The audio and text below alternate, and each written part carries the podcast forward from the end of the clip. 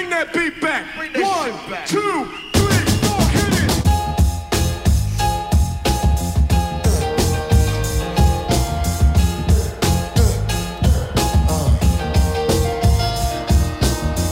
Vi spoler frem til to tusind og seks. Du lytter til P og V. Tjekker en lækker pige i miniskørt. Mest fordi hun går med pige i t-shirt. For på sin Sony hører homie Public Enemy. Og hun har hud, der er gylden som Hennessy. Så han skruer op på ti, det hun går forbi. Oh, og hun ser faktisk ud af Chuck D. Og Chucks stemmen går lige i min sluggy. De løber hjem og gør det doggy. Han føler sig lucky som Kylie. De gør hinanden groggy, som om at hun var Rocky. Og han var Ivan Drago på Ilvan og Narko. Hun gjorde ham høj som Kilimanjaro. Optur, større Flavor Flav stopur. Så de siger yes, og præsten slår et kors. Organisten spiller rebel without a pause. Og hvad kan man forlange mere?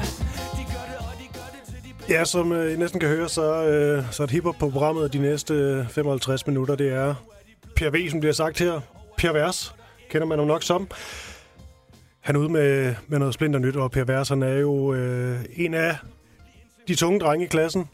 Også kendt for at være en øh, hamrende dygtig freestyler, og øh, så sidder han heldigvis lige over for mig lige nu. Hej Per. Jamen, goddag, goddag. Og Per Vers, det er jo ikke forkert at sige, at du er aktuel, for jeg har lige fået stukket en meget, meget flot, stor, fuldfed vinyludgivelse i, øh, i hånden. Vil du ikke øh, lige starte med at præsentere det værk? Jamen, øh, man kan jo reagere på forskellige måder, når man bliver øh, syltet ind i... Øh corona-snavs. Man kan gå i panik, eller man kan gå i studiet. Og øh, jeg valgte det sidste, så jeg har faktisk øh, udgivet tre projekter på et år. Først så fandt jeg nogle liveoptagelser frem, fordi det var præcis ti år siden, at jeg var med Frank Vam på tur, hvilket var sådan en rimelig skelsættende oplevelse for mig, simpelthen fordi det var så folkeligt, som det var. Vi var ude et hundrede og tretten shows. Jeg så det faktisk. Er det rigtigt? I, øh, i Odense. Nå da da. Dengang. Ja. Kunne du lide det? Ja, og jeg husker, det der fascinerede mig allermest, det var, at du øh, på, på stående fod øh, lige kunne namedroppe postnummeret i Svendborg. det, det, det, det var en meget fornede over, du var lige, du, du, det var lige kommet til dig. Ja, okay. Ja.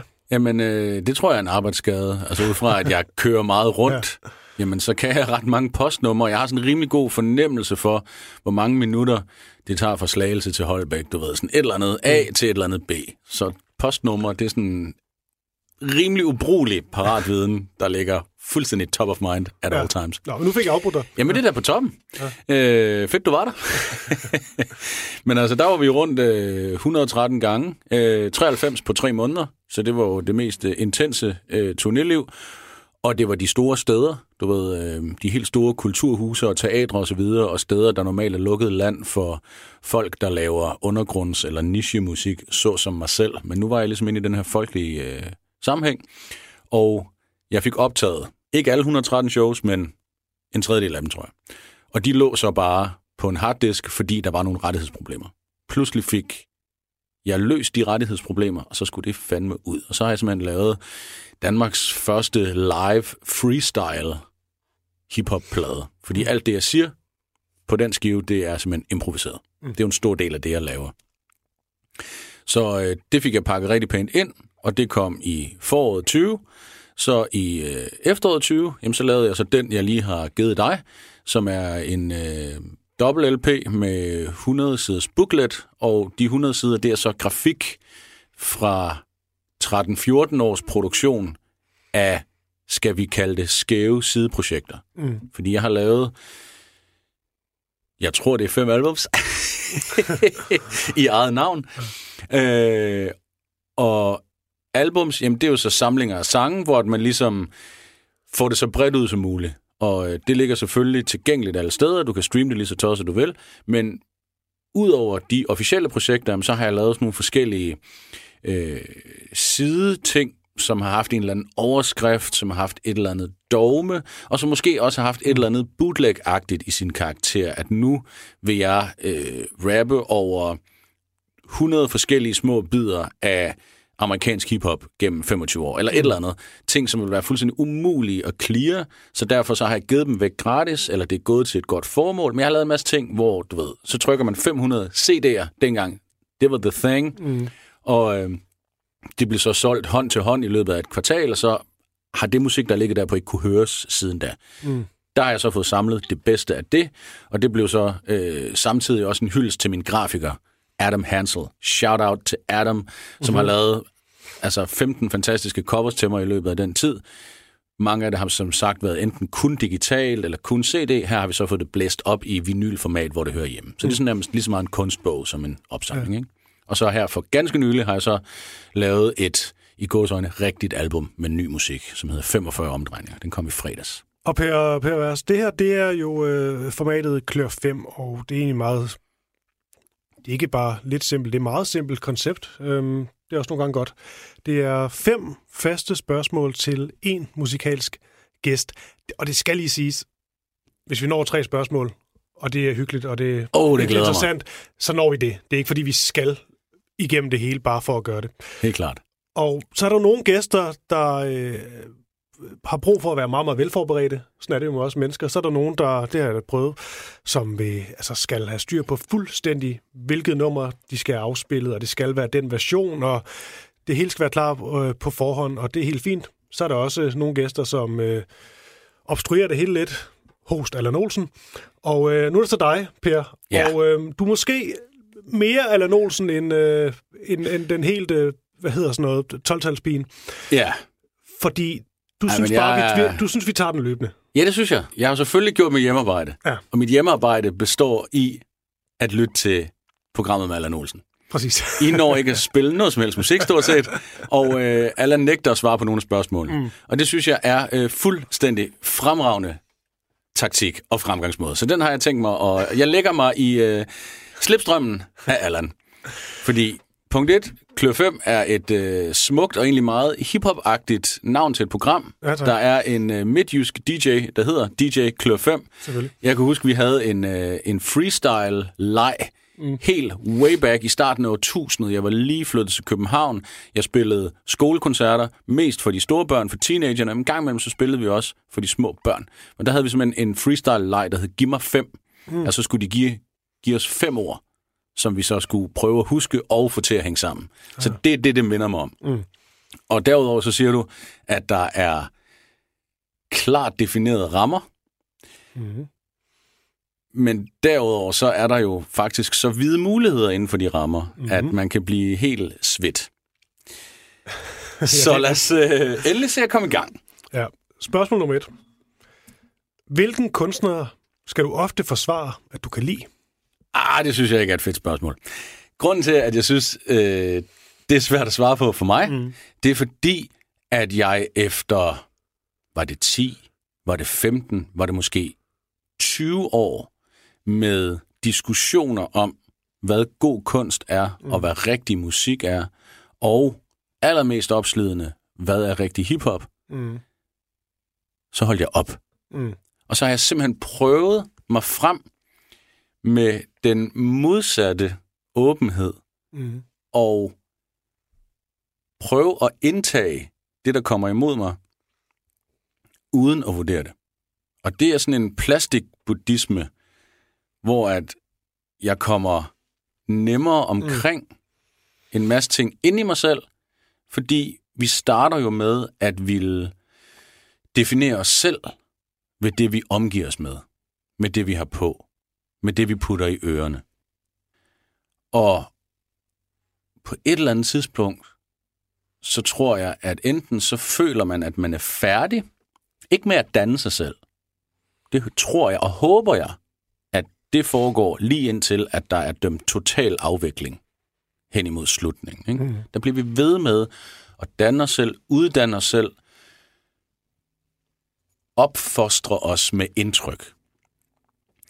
Men det her med, hvor vigtigt det er, at resten af lokalet, resten af universitetet, resten af ungdomsskolen, resten af byen, resten af familien ved, hvad bekender jeg mig til, hvilken tro. jamen det er goth. Mm. Eller det er den helt sorte black metal fra lige præcis den sø i Nordnorge. Mm. Der bor der nogle vandmænd, der spiller lige præcis den slags dø, som er definitionen på mig. Mm. Hele den side af det er faktisk sindssygt befriende at give slip på. Og jeg kan blive helt sådan vægtløs af tanken om at kunne slippe det helt. Mm. Det kan jeg selvfølgelig ikke.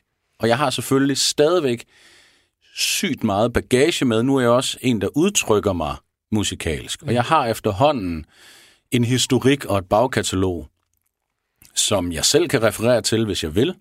Andre vil i hvert fald referere til det, hvis de har hørt noget, jeg har lavet tidligere, og så hører noget nu. Så, så går, øh, hvad skal vi kalde den, forbindelsesmaskinen op i hjernen ligesom straks i gang. Mm. Hvordan er det i forhold til det tidligere? Og så videre, og så videre, og så videre. Men har du ikke den, Per? Jeg skulle lige sige, at øh, hvis man kunne høre lyden af en dør, der gik, så er det din yngste søn, der med i studiet, og det kan bare tale til, at det går hyggeligt. Og øh, han, må, han, han, han må gå og komme, som, han, som det passer ham. Han, yes. han er en ung knægt. Det er han stor nok til. Ja. Men Per, ja. Jeg tænker bare, fordi jeg forstår godt, hvad du siger, mm-hmm. men man har jo alligevel, det har jeg i hvert fald, nu taler bare for, lad os bare sige, at jeg har i hvert fald ja. nogle darlings. Ja. Og ofte er det nogen, dem jeg sådan skal forsvare, der er det nogen, man kan sige, der ligesom har formet mig i de, i de unge formative år. Og det kan faktisk både være, være hiphop, det kan være, lad os bare sige, Eminem, eller det kan være rock'n'roll, så er det Oasis, hvor jeg så har nogen, der siger, så fedt er det jo heller ikke, bla bla bla, og hvad med den tredje plade og sådan. Men der kan jeg så mærke, at der, hvis nogen kritiserer dem, ja. de kunstnere, så har jeg sådan brug for at ligesom markere, det er fedt. Ja. Og du forstår ikke, ikke at det er bare dig, der ikke forstår noget. Og så bliver det sådan en underlig snak, men altså, har du ikke lidt den, hvor et eller andet band, kunstner, som du, du har meget kært, og så hvis der er nogen, der kritiserer vedkommende, så har du brug for lige at sige, hør lige her, track nummer tre, det holder altså. Lyt nu ordentligt efter. Selvfølgelig. Mm. Hvis øh, den bliver smidt i masken på mig, så må jeg jo reagere. Mm. Det er klart. Sagen er bare, at jeg brugte alle mine teenageår mm. med lige præcis den form for kamp. Mm. Fordi jeg var den eneste hiphopper i kommunen. Ja. Jeg var den eneste, der kunne udtale ordet rap. Alle de andre, de sagde rap. Så du skulle, du skulle markere? Jeg skulle markere, og jeg skulle stå på mål for at forsvare og forklare mm. en hel genre. Mm. Fordi jeg var militant hiphopper. Jeg vidste, at jeg havde fundet det bedste musik nogensinde i verdenshistorien, og der var ikke noget at diskutere.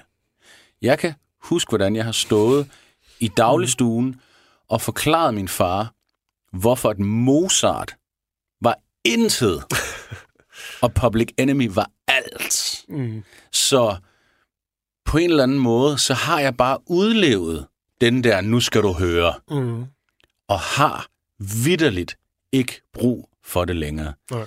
Der er så meget smuk mu- musik derude, i alle genre. Mm. Jeg kan blive ramt af det, hvis jeg er åben, mm. og det kommer an på dagsformen, det kommer an på antallet af timers søvn, det kommer an på blodsukkeret, og det kommer an på, ja. hvad fuck jeg har gang i op i mit hoved lige nu. Ja. Men nogle gange er der lukket mm. for frekvensen, andre gange så er der åbent. Ja. Og det er det, jeg gerne vil opleve. Mm. Jeg kan også godt fø- følge den der, altså jeg tror, det er sundt at slippe det, du snakker om der, at altså man ligesom tager, hvis man virkelig synes, den her kunstner er fed, den her genre er fed, så i hvert fald i de unge år har man da sådan en tendens til, og så svine andre genre til. Fordi så det, Uha, du, ja. det, du hører, det er noget lort, men det, jeg hører, det er det rigtige. Og jeg tror virkelig, det er en farlig, farlig øvelse der. Det her, det er the real, ja. det der, det er the fake. Ja, og jeg ved det. Og jeg tror måske, at der, hvor jeg for alvor har sat ind, det er i en forståelse af, hvor begrænset vores eget syn er. Mm. Både at når jeg er gået tilbage i der, hvor jeg virkelig har nørdet, gjort mit hjemmearbejde, læst mm. lektier, læst dokumentarer, læst biografier om hiphoppens begyndelse, mm. så står det mig lige pludselig klart, hvor tilfældigt alting er. Og af de ti rappere, der var min top ti, jamen der var der hundrede andre, der bare aldrig fik chancen. Mm. Ikke på grund af deres talenter. På grund af tilfældigheder, på grund af maskineriet bag ved dem, hvor at de hookede op med en drug dealer, der hed Robert, der tog alle pengene. Mm. Og det var rigtig synd, fordi Shaz La Coke var faktisk en sygt fucking fed rapper. Så hvis han bare havde hooket op med ham, mm. der gjorde Eric B. og Rakim til superstjerner, så ville han have været der. Så ville der have været hans rim, der var blevet mm. klassikere, vi havde sunget med på for evigt. Så der er både den der med, der er så meget mere, mm. end det vi kender selv, når vi virkelig men, går i dybden. Men, men det der, jeg tænker, det er vel også noget af det, som hiphoppen øh, kan, og får fornæring af det her med et konkurrenceelement, som der selvfølgelig er, når det kommer til freestyle rap, men der også i forhold til, altså da jeg var ung, der hed den ligesom, der startede man med at høre Øskes Hustlers. Det var rap. Og det var wow. fedt, og det var gode historier. Så kom Clems.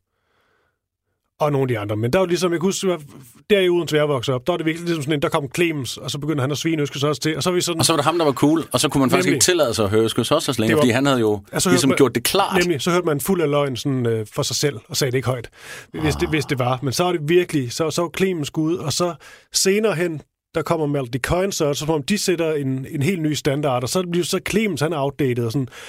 Og det kan virke åndssvagt, men det er vel også lidt det, hiphop kan. Ja da. Altså, der er, jo, der er jo ingen genre, der er så forhippet på udskiftning. Mm. Altså, og det er jo også derfor, at jeg slapper fuldstændig af i, at jeg er for gammel. Mm. For jeg har været for gammel, siden jeg fyldte femogtyve. Ja.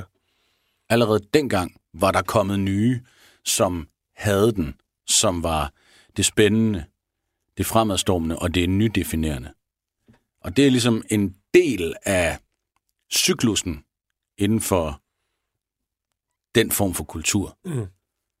så må man jo bare blive ved med at rappe bedre og bedre og mere og mere i synk med sig selv mm. og sin egen indre verden og sin egen idéer, som bliver på mange måder mere og mere originale, fordi det minder mindre og mindre om de idealer og retningslinjer, som mainstream hiphoppen kører. Mm. Og det er jo egentlig på rigtig mange måder en befrielse. Mm. Vil du vælge en kunstner til det spørgsmål her, eller vil du, vil du bare høre en god sang? Jamen, det vil jeg mega gerne. Jeg vil gerne tviste hele øh, præmissen, eller hele spørgsmålet, mm. ved at sige, hvilken kunstner skal du ofte forsvare, du kan lide? Jamen, så vil jeg sige, hvilken kunstner skal jeg forsvare, jeg kan lide over for mig selv? Okay, det er godtaget. Fedt. Fordi så åbner der sig lige pludselig mm. alt muligt dårlig smag, mm. som jeg lige har siddet og gjort mig klog på, at jeg ikke vil acceptere, at der findes. Fordi så snart, at de der labels kommer på, så er alle skodder ligesom nede for bevidstheden. Og så er man ikke moden til at, at, at overhovedet at optage ny information. Ikke? Så i mit eget billede af mig selv som en, der er forkæmper for hiphoppen og i det hele taget sort kultur, afroamerikansk kultur, jamen så passer det ikke ind i det billede, som Teenage Per havde af Teenage Per, mm-hmm. at jeg faktisk elsker gamle viser. At jeg faktisk har åbnet mig ekstremt meget for hele traditionen for højskolesangbogen, som er urytmisk, ufunky og kridvidt. Mm. Men jeg elsker det. Og hvis jeg skal nævne en yndlingsplade of all time på en eller anden måde, mm. jamen så bliver det Jan Johansson. Jazz på svenska. Så fra den kan du spille hvad som helst, og det vil være lyde, der i rigtig mange situationer i mit liv og indre liv vil passe perfekt, samtidig med, at det ikke passer i det selvbillede, jeg byggede op af mig selv. Mm. Så det kan jeg på en eller anden måde godt sige, jeg kunne have valgt alt muligt andet, der gjorde mig sejere og coolere, mm. og mere grineren, og mere ironisk, og mere intellektuel, eller hvad fanden ved jeg, end lige præcis det. Og derfor vil jeg gerne spille det. Du kan spille den fra Yttermyder, eller basically det hele, fordi hele stemningen er bare fuldstændig unik. Jamen, det synes jeg, det er, det er et rigtig godt bud. Jeg vil, jeg skal bare lige høre en ting, Per. Hvor, hvor åbne føler du egentlig sådan, hiphop-verdenen er, eller måske nærmere måske har været? Men lad os bare sige, de, i de unge år, man fremverden. Altså, kan man, kan man godt bare sidde og sige, at øh, en af mine yndlingsplader, måske yndlingspladen, det er Jan Johansson? Eller vil, vil, vil der blive set ned på, ned, ned, ned på en, undskyld? Ja, jamen, det er jo så mit job at være ligeglad med det. Mm. Simpelthen. Altså, øh, den der afkodning af andre signaler, prøve at regne ud, hvad der er hipt mm. for øjeblikket, det er vi jo alle sammen i en eller anden grad i gang med på et hvert vågent tidspunkt. Men både som udøvende kunstner, hvor der er rigtig mange, der shopper genre, lydbilleder, udtryk, og hele tiden prøver at guide sig selv over i den strøm, som flyder stærkest lige nu i det kommercielle musikbranche-univers, mm. jamen,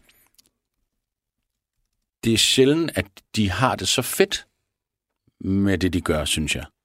Altså, det er en mulighed, det er en vej, du kan følge, men jeg synes, at jeg kan mærke og har iagttaget, at det skaber en nærmest panik om hele tiden at være for sent på den. Mm. Og på samme måde, jamen så kan vi så være især som privatpersoner slappe af i, jeg kan lide, hvad jeg kan lide. Mm. Jeg bliver ramt af, hvad jeg bliver ramt af. Mm. Og så lad os tage en, øh, en klassiker fra nitten fireogtres, kan jeg se her. Ja.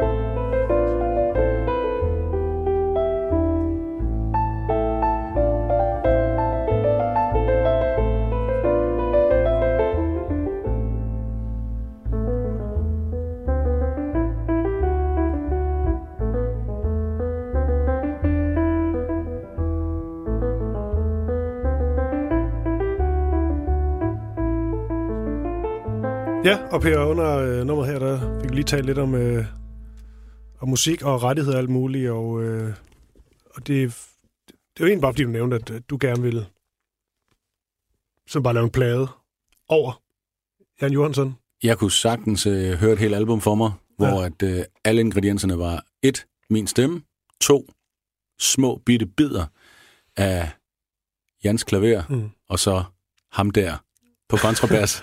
Smidt ind i en sampler af en dygtig producer, og så kommer der noget helt andet ud i den anden ende. Ja, og det vi så snakkede om, og det er jo fordi, at det er jo ikke alle, der er så meget ind i, i den slags, at det er, at du kan jo ikke bare tage lige hvad fanden du vil, og så, og så lave et nummer ud af det. Det er, det er, det er rettigheder, det er clearing, alt muligt. Der er øh, alle mulige sådan, øh, urbane myter om, at så længe det kun er et par takter, mm. så går det nok. Men faktum er, at jura på området siger, at du må ikke bruge andres kildemateriale uden at spørge om lov. Nej. Det eneste, man må, det er, at man må lave en coverversion, hvis du ikke laver om på akkorder eller tekst i midt om natten, så kan Kim Larsen eller hans arvinger på ingen måde forhindre dig i at stå og synge midt om natten på gaden. Du kan heller ikke blive forhindret i at indspille den på plade. Mm. Men så snart du siger, jeg vil godt lige lave et nyt vers til den, mm. så skal du spørge Kims arvinger.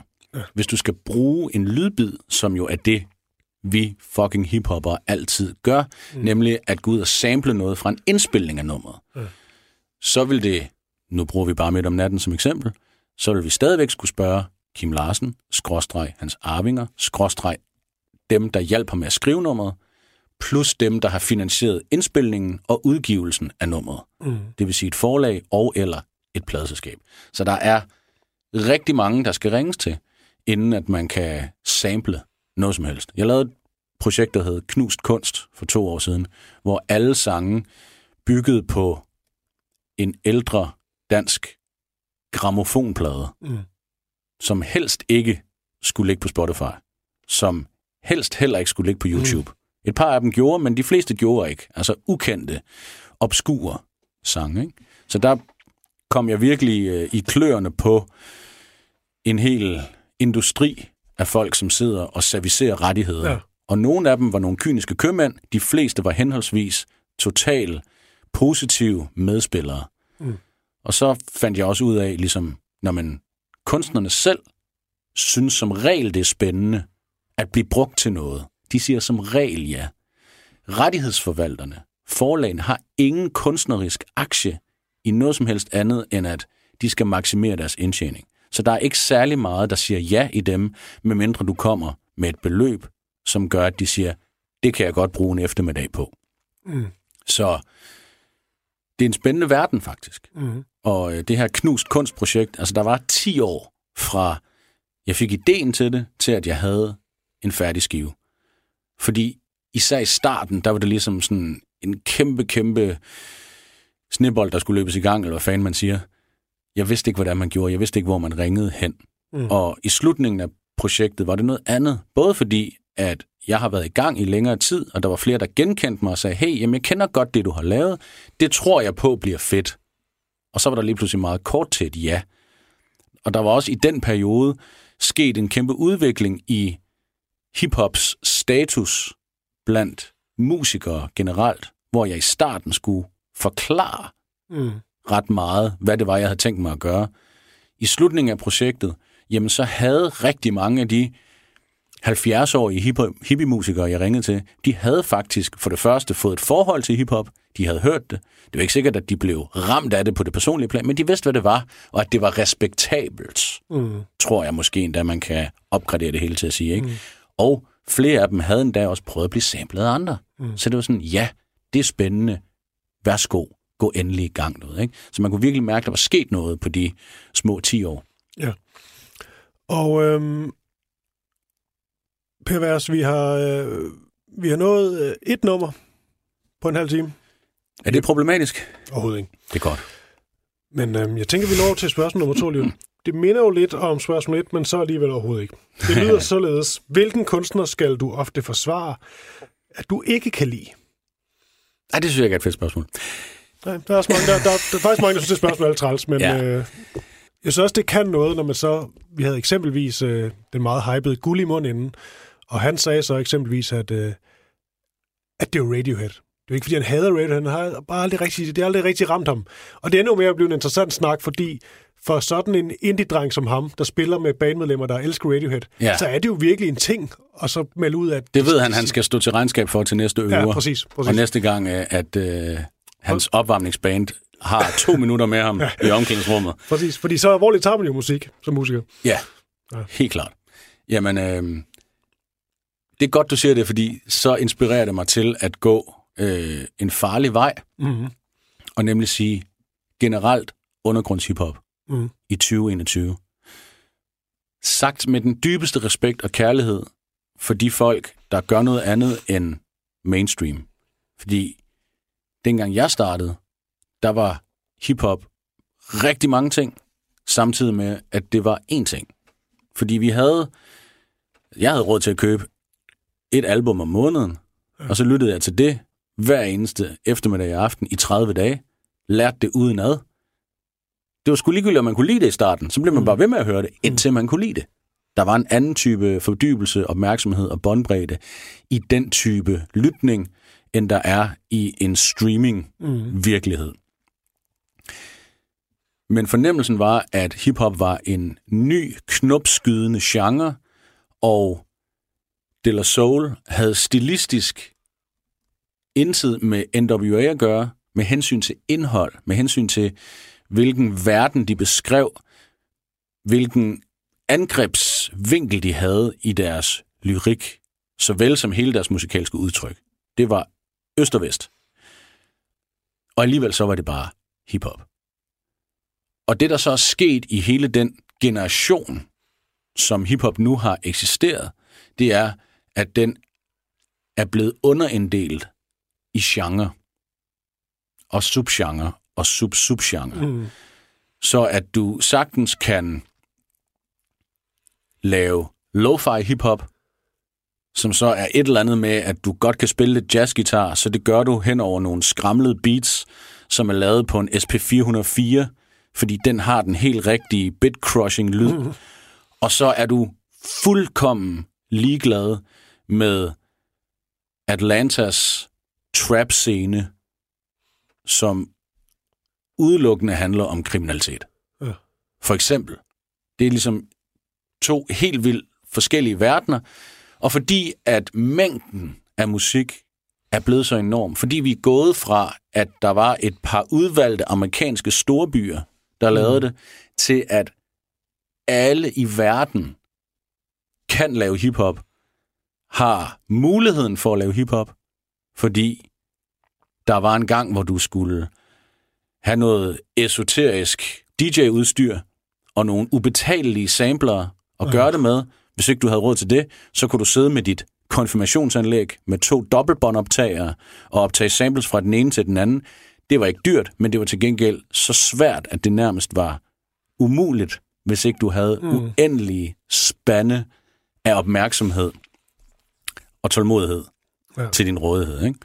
Og nu er det virkelig, virkelig bare at downloade et andet hurtigt program, og så lægge det op på SoundCloud, så har du lavet track. Groft sagt. V- vejen er blevet meget, meget mm. kortere. Mm. Så derfor så er der jo en verden til forskel med hensyn til mængde af musik. Så nu tror jeg, at man ikke længere oplever, at folk bare siger, jeg elsker hiphop. Folk definerer sig ikke sig selv som hiphopper, ligesom jeg gjorde, da jeg var intenst teenage-forelsket. Mm. Så derfor så bliver man måske forelsket i en subgenre. SoundCloud-rap er også en genrebetegnelse. Mm. Og så bliver man der, og alt det andet, det er ligesom, jamen, så er det det, der er fake. Det her, det er the real.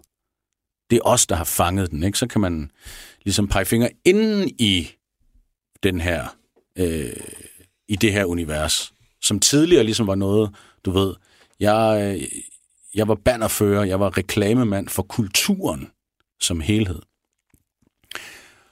Og jeg har brugt uendelige timer på ligesom at fortælle, hey, Vanilla Ice og M C Hammer, det er ikke fedt, det er det her, der er fedt, ikke? Og så kunne jeg ellers ramse op. Jeg havde kladehæfter, hvor jeg bare havde siddet og skrevet navne på rapper. Random navne på rapper, jeg synes var fede. Og så kunne man ellers bare køre derud, ikke? Slick Rick, han er fed. A Tribe Called Quest, de er fede. Jungle Brothers, de er også fucking fede. Mm. E P M D, X-Clan, osv., osv., osv. Og hele vejen igennem, så har det jo været undergrundsæstetikken, som jeg synes var fed, at folk ligesom først og fremmest gik op i originalitet. Først og fremmest skulle man lyde som sig selv. Man skulle ikke lyde som sine idoler, og man skulle ikke lyde som dem, man hang med. Man skulle komme med sit eget bud på, hvordan hiphop kunne lyde. Ikke? Mm. Så, men det er ikke det, de gør i dag. Jo, det er det da i høj grad. Mm. Samtidig så er der kommet et kæmpe divide, et kæmpe spænd, og det var egentlig der grunden kom til, at jeg begyndte at nævne alle de her subgenre. Mm. Fordi på et eller andet tidspunkt, så blev det delt op i kommerciel hiphop og undergrundshiphop. Mm. Og der kan jeg love dig for, der kunne folk bekrige hinanden, ikke? Altså, at undergrunden ligesom havde eneret på, det vi laver, mm. det er fed lyrik. Ja. Det er os, der går op i at lave tekster, som er spændende, hvor at det, det er velskrevet. Du kan bruge lang tid på at lytte efter detaljer i det. Puffy og de andre, de looper jo bare et firser-hit og tager pis på det hele, og de tjener alle pengene, men det er på grund af billige tricks. Ikke? Så der kom et kæmpe split, hvor det var svært ligesom at elske al hiphop, fordi man enten kom fra den ene eller den anden yderlighed. Så for mig at sige, at jeg har det svært med undergrundshiphop i tyve enogtyve, det er, altså det gør ondt i mit hjerte. Mm. Men det har først og fremmest noget at gøre med kvantitet frem for kvalitet. Fordi Daniel Ek, som er Spotifys ejer, han holdt jo et pressemøde for et års tid siden, hvor han gik ud sådan lige og belærte alle musikere om, hvordan man tjener penge i en digital virkelighed. Det kan du huske. Og øh, det er jo først og fremmest ham, der tjener penge, ikke? Jo. Han er ved at købe fodboldhold, og han er multimilliardær på nogle aktier, selvom at det ja. ikke giver overskud. Og det er stadigvæk utrolig, utrolig, utrolig lave beløb, der er til kunstnerne. For der... Lige præcis. Selv hundrede tusind afspilninger kommer ingen vej med. Jamen, øh, hvis du får to øre på afspilning, så skal du sørge for at få mange afspilninger. Og det siger han jo så. Ja. Derfor opfordrer vi jo til, at man hele tiden har en produktion, at man hele tiden lægger tracks ud. Ikke så noget med at spare op og lave et dobbelt album hver tredje år, hvilket der var altså fuldstændig plausibelt i øh, rockens guldalder, ikke? Mm. Nej, du skal udgive en single hver måned. Så, fordi hver gang du øh, udsender noget, så kan det mærkes på afspilningerne mm. af dine andre sange. Så tjekker folk et nyt nummer ud, så går de tilbage. Så belærte han os lige om, hvordan man er kreativ, hvordan man siger noget meningsfuldt om mm. samfundet, eller også så prøver han egentlig bare at få sine egne aktier til at stige endnu en gang. Ja.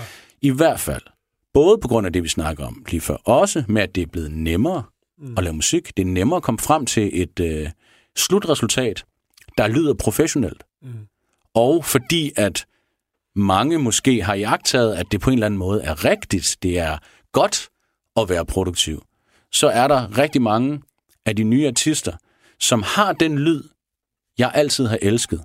Den rå lyd, den beskidte lyd. Men hvor man så begynder at udgive måske fire fuldlængde albums om året. Så man har kun tre måneder til at fordøje noget, så er der allerede noget nyt. Mm. Og det betyder, at mange af de rappere, som jeg har lært at kende og elske i løbet af de sidste fem år, jamen, de er holdt op med at røre mig. Fordi jeg, for det første, fordi jeg ikke kan følge med. Og for det andet, fordi at det virker på mig som om, at de giver køb på kunstnerisk udvikling på det alter, der hedder, vi skal pumpe markedet, vi skal pumpe dem vildere end de andre. Mm. Det bliver sådan en kvantitetsmaratonøvelse. Mm. Så jeg elsker dem, der hedder Griselda, som er Westside Gun, Conway the Machine, Benny the Butcher. New York rapper, det er den hårde gaderealitet, der bliver beskrevet. De er alle sammen gamle drugdealere, og nu er de så blevet fuldtids rapper, der beskriver deres fortid som drugdealere. Det er set rigtig, rigtig mange gange mm. før, men det lyder fucking fedt. Og det er så der, hvor jeg ligesom bare må smerteligt erkende, at der, hvor jeg engang kunne lære albums udenad, hvor jeg sådan, hvor de, de blev en del af mit system, ja.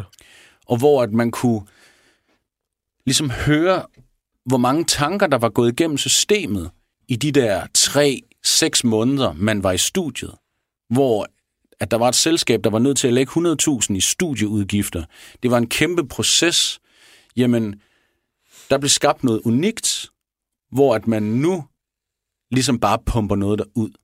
Så derfor synes jeg, det er tragisk. Men det er jo igen, det er min oplevelse. af, hvad de her mennesker gør. Jeg kan bare ikke følge med, må jeg sige. Mm. Og det har helt sikkert noget at gøre med min dagligdag og min alder og alt muligt andet, at hvis jeg var teenager og kunne dedikere otte timer til musiklytning hver dag, mm. så ville jeg måske føle mig totalt øh, underholdt, totalt up-to-date og totalt i et med de her super dygtige og super produktive mennesker. Mm. Sagen er, at de har så måske udgivet samlet halvtreds albums på tre år. Mm. De her tre mennesker sammen og hver for sig. Og derfor så kan jeg sige, jamen jeg synes, de er nogle af de bedste rapper, der er kommet i, lø- i løbet af de sidste fem år, men jeg kan ikke nævne nogen klassikere. Nej. Og det er jo selvfølgelig derfor, at jeg synes, det er smerteligt. Og men, men hvad så, når du selv går i, går i studiet? Ser du så sådan en, en stolthed i at ligesom gøre det til en, hvad hedder sådan noget, en pladeplade? Altså bruger, tager den tid, det, det nu engang skal tage, og så videre, frem for netop at, at gøre det hurtigt og bare skyde det afsted? Altså, jeg har så i så fald lige modsat, modsagt mig selv, fordi at femogfyrre omdrejninger, der kom her i fredags, den har jeg lavet på tre måneder. Mm. Men det er også første gang nogensinde, og det er et kort album på fireogtyve minutter, og stjernerne stod rigtigt, og jeg var ligesom bare sådan, jeg var så mm. træt af corona. Jeg havde en anden plade liggende klar, som så først kommer til januar, og jeg blev så frustreret, at jeg sagde, jeg vil have noget ud inden sommerferien, fordi det her det er noget pis. Mm. Og så gjorde det faktisk på tre måneder. Ja, fordi der ligger også den der, det behøver ikke noget med, det behøver ikke noget der at gøre med det, vi lige snakkede om, men der ligger også den i, at altså, når inspirationen rammer, går også ud fra, nogle gange, så skal det også bare ud. Lige præcis. Der er... skal du ikke nok med det i to år, fordi at så, så er det for sent. Ja, ja, det er lige præcis det. Altså, du har altid perfektionismen, der battler med umiddelbarheden. Mm. Og nogle gange skal man lade perfektionismen vinde, andre gange skal man lade umiddelbarheden vinde, ikke? Og det er en kæmpe kamp. Mm. Det tror jeg, alle kunstnere kan skrive under på. Det sværeste er at vide, hvornår du er færdig. Mm. Fordi du har siddet med ting i årevis, og så har du siddet med nogle andre ting i fjorten dage eller tyve minutter, og det er ligesom, det kan jo ikke passe, at det, jeg lige har siddet med i tyve minutter, at det har lige så høj værdi, at mm. det indeholder, det er lige så tæt pakket med energi, måske endda mere, end det, som jeg har gået fra hus og hjem på, eller i hvert fald gået fra min kone og børn i flere måneder, har jeg siddet i et aflukket kælderlokale i Helsinki, og kæmpet og svedt, og mm. jeg er sulten, og jeg er træt, men det skal, fordi jeg har en vision. Og så er der det derovre, som tog tyve minutter. Kan det være lige så godt? Det er endnu værre. Der er en anden en, der laver noget på tyve minutter. Kan det være lige så godt, som det, jeg har brugt to år på? Ikke? Mm. Så det der med at vide, hvad har det brug for? Hvornår er det færdigt? Mm. Det er altså en kæmpe diskussion mm. inde i hovedet mm. på alle, der nogensinde har lavet noget ja. kreativt, hvor der ikke er et facit eller en regelbog at følge. Ja. Ikke? Og Per, nu vil jeg ved den, den kreative proces, så tænker jeg også, at vi slutter der. Nu har vi lige frem til spørgsmål fire, som bliver det, det sidste, det er det, vi kan nå. Hvilken af dine egne sange har du haft vanskeligst ved at færdiggøre? Ja. Og det kan jo være alt fra produktion til nogle rim, der bare ikke... du ikke kan finde, til en sang, der bare har ligget i skrivebordskuffen i ti år, hvor du har tænkt, der er noget i den her, og så kommer den ud til sidst. Ja. Jamen, jeg må sige, altså det, der har været sværest at færdiggøre, ja. det er jo aldrig blevet færdigt. Nej, det er rigtigt. Jeg har øh, nogle forskellige mapper på min computer. En af mapperne hedder uudgivende ting. Og det er så ligesom ting, der på en eller anden måde er færdige, mm-hmm. men som aldrig kom derud. Hvis vi tager numre, som så rent faktisk kom ud, mm-hmm. så tror jeg, jeg arbejdede i hvert fald i fire år off and on på det nummer, der hed Uden Navn, som både sådan formmæssigt er ret specielt, fordi det blander optagelser af mig, der freestyler til forskellige koncerter, med selve teksten og selve nummeret. Og så slutter det med lyden af min førstefødte søn, der bliver født. Og nummeret handler om, at vi inden da fik en abort. Så det var både et svært emne ligesom at behandle, fordi det skulle gøres nænsomt og respektfuldt, og det er meget intimt mm. og personligt. Og så ligesom at få det flettet sammen med, at den dag, hvor vi troede, vi mistede barnet, og så derefter fandt ud af, ah, det overlevede, der går jeg på scenen mm. i Spanien foran nogle charterturister, kommer alt for sent til koncerten, går så bare op og freestyler i to minutter om, at vi skal stadigvæk være forældre. Hurra! Shit. Så skulle jeg ligesom have resten af teksten til at passe ind til det. Uh. Så hører man det klip. Derefter får vi så at vide, at det faktisk ikke overlever alligevel. Det skal jeg også forklare i den efterfølgende vers. Hvorefter vi så slutter med en liveoptagelse igen. Og det er fuldstændig vanvittigt, at det blev optaget, fordi det er så få procent af det, jeg laver, der bliver optaget. Mm. Altså nogenlunde professionelt af en lydmand, ikke? Men der kommer jeg så hjem til Danmark og får et emne af en i publikum, som er, at hendes kæreste er lige blevet gravid, om jeg vil ønske hende tillykke. Det vil jeg selvfølgelig mega gerne. Og selvfølgelig blandt de associationer, der popper op, er selvfølgelig, at jeg lige har oplevet really? det modsatte. Så jeg begynder at rappe om, at hun er heldig og tillykke. Jeg selv har oplevet det modsatte. Jeg har lært noget statistik om, at det faktisk er hver fjerde graviditet, der aldrig bliver til noget. Og det er så en rimelig vild afslutning på det her nummer. Mm. Så kommer der en tredje akt, fordi vi jo endte jo med at blive forældre. Ikke bare én gang, men to gange. Mm. Så det slutter med, at man så hører min første fødte kom til verden. Fordi der havde jeg lige ladt telefonen ligge og trykke optag. Fordi jeg er et lydmenneske. Jeg har rigtig mange billeder og alt muligt, også mine børn. Men når jeg ser på et billede af mine børn, så føler jeg, at jeg kigger udefra. Hvis jeg hører en optagelse af mine børn, så føler jeg, at jeg er der med dem. Så derfor har jeg optaget rigtig meget fra de blev født og frem til de var otte år, tror jeg. Mm. Siden er det gået lidt i vasken, fordi nu har vi jo sådan en nærmest helt voksenagtig kommunikation. Men dengang de ligesom havde deres egen dimension, ikke? Og kunne høre det, det bringer mig tættere på dem, end at se billeder af dem faktisk. Mm. Så derfor fik jeg også optaget selve fødslen. Mm. Halvanden time er der dog øh, af tom luft inde, fordi vi troede, nu var det, og det var det så overhovedet. Ja. Ikke? Men det nummer havde en enorm lang tilblivelsesproces af ligesom alle grunde. Ja, det er både, alle, alle gode grunde. Det er, både teknisk ja. og emnemæssigt, og ja. hvad der stod på spil, og så videre, så videre. Ikke? Ja, og, så også nogle konkrete overvejelser om, skal det her overhovedet ud? Ja. ja. Snak med min kæreste om, ja. er det her okay? Alle de ting skulle på plads. Ikke? Der kan man også tale om rettigheder. Ja.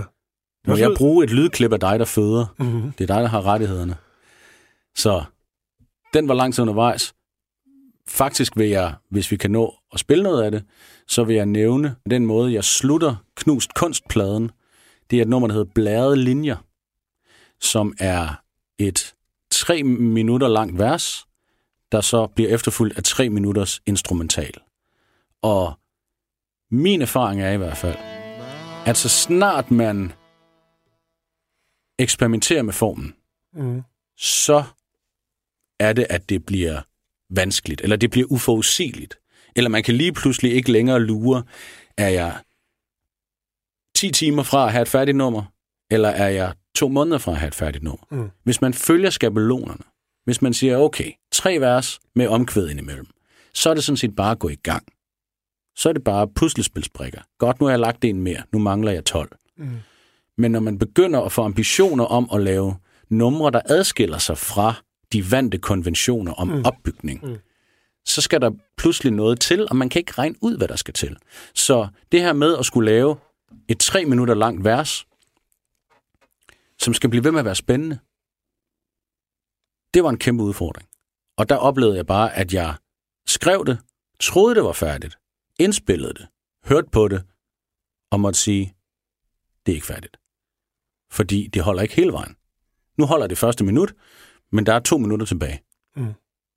Så der skal ind og skrives, og skrives om, og skrives igen. Det var en kamp, og jeg er rigtig glad for resultatet. Fordi det er et meget utraditionelt nummer, og det holder hele vejen. Bladelinjer, lad os, øh, lad os slutte den der.